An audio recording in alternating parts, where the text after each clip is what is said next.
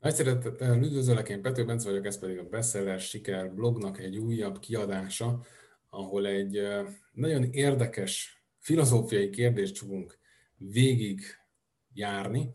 Szeretném egy néhány gondolatomat azzal kapcsolatban megosztani, hogy mennyivel rosszabb vagy, vagy silányabb a mai ember minősége, mint amennyivel a, vagy mint amilyen mondjuk a 20, 30, 50, 100 évvel ezelőtt volt az akkori.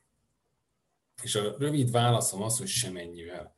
Az a helyzet, hogy a mai világban annyi sok lehetőség, és ezzel együtt veszély éri az embert, hogy sokkal nehezebb kiválasztani a, a sok rendelkezésre álló lehetőség közül azt, hogy melyikkel akar élni, és általában, amikor sikerül is választani, akkor is még azt mérlegeljük, hogy lehet, hogy egy másik az jobb lett volna. Ez annak köszönhető, hogy a telekommunikáció, az elektronika, a közösségi média és egyéb impulzusok annyira eluralták az életünket, hogy nagyon-nagyon nehéz saját magunkra, saját hangunkra figyelni.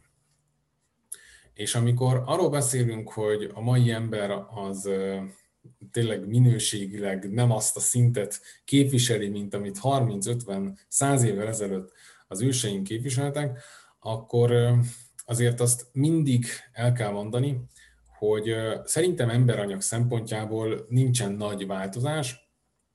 A minket körülvevő világ az viszont nagyon is hatással van arra, hogy kik leszünk és mivé válunk. Ezzel foglalkozik egyébként Bruce Liptonnak az Epigenetika című úgymond filozófiai terület vagy, vagy irányvonala, ami arról szól, hogy alapvetően az embert úgymond bizonyos dolgok sokkal kevésbé határozzák meg, és ez például a, a múltja, az ősei, a genetikája, mint amennyire az a környezet, ami egyébként a mindennapokban körülvesz bennünket. De hogyan lehet ezen picit felülemelkedni? Mert hogy ez lenne a kihívást azon túl, hogy megmagyaráztuk magunknak, hogy miért nem vagyunk rosszabbak, mint ezelőtt x évvel a háborúban szolgáló nagyapáink, illetve azok a, a nagyanyáink, akik, akik kibírták azokat a borzalmas időszakokat, a 40-es, 50-es éveket, vagy az őseink, akik pedig tényleg annak idején minden nap a túlélésről szólt, és, és túl tudtak élni. Szóval az egyik legnagyobb és legfontosabb feladatunk a a mai világban és a mai életben az az, hogy igyekszünk kevesebbet ítélkezni, kevesebb gyors döntést hozni, mert hogy a közösségi média az bizony erre kondicionál bennünket. És ehelyett, hogy ezeket a, az úgymond káros döntéseket, vagy káros impulzusokat átélnénk, hozzunk egy olyan döntést, hogy eleve kint hagyjuk őket az ajtó előtt, és abba a néhány tevékenységbe, amit pedig örömmel végeznénk, abba nyakig belemerülünk.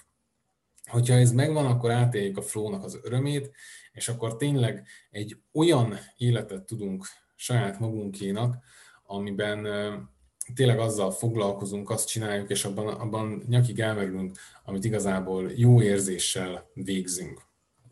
Az a tapasztalatom, hogy ehhez az szükséges, hogy a rövid távú és a túlélés szolgáló mindennapi dolgokon, dolgokon kívül foglalkoztasson bennünket a növekedés is. Érezzük annyira biztonságban saját magunkat, hogy már ne azzal kelljen foglalkoznunk, hogy a jelenlegi mentális és anyagi vagy fizikai helyzetünket stabilizáljuk, mert hogy amikor amikor rövid távú döntéseket hozunk, akkor alapvetően erről van szó, hanem tudjunk arra készülni, hogy hol akarunk lenni egy hét múlva, egy hónap múlva, egy év múlva, egy évtized múlva, egy emberöltő múlva, és akkor ennek köszönhetően a biztonság mellett megjelenik a fejlődés, mint alapérték, és egymásra tudnak épülni.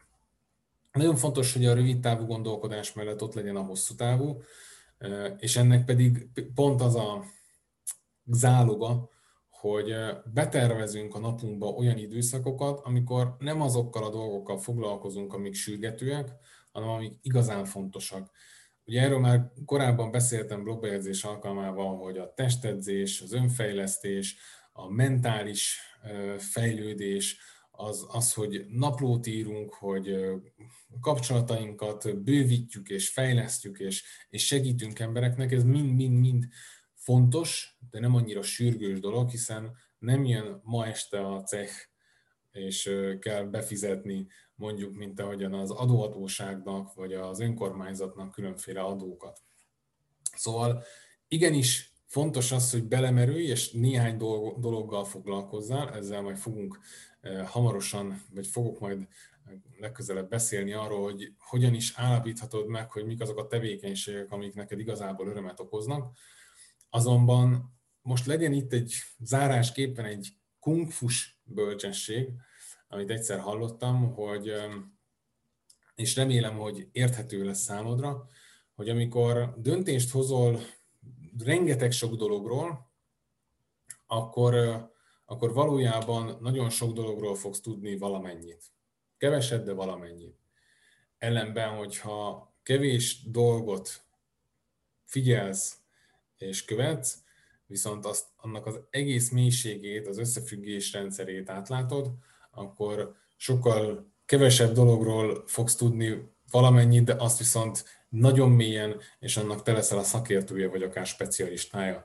Ezért a kungfus bölcsesség az így szól, hogy ezerszer jobban félek attól az együttéstől, amit tízezerszer gyakoroltál, mint attól a tízezertől, amit egyszer gyakoroltál.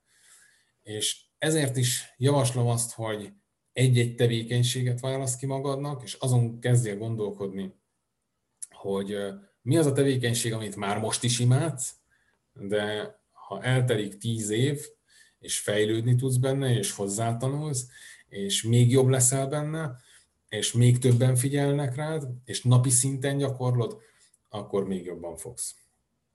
Jó, ezzel fogunk majd foglalkozni a következő blogbejegyzésben. Remélem, hogy tetszett a videó. Köszönöm szépen a figyelmedet, hamarosan folytatjuk. Vigyázzatok magatokra, sziasztok!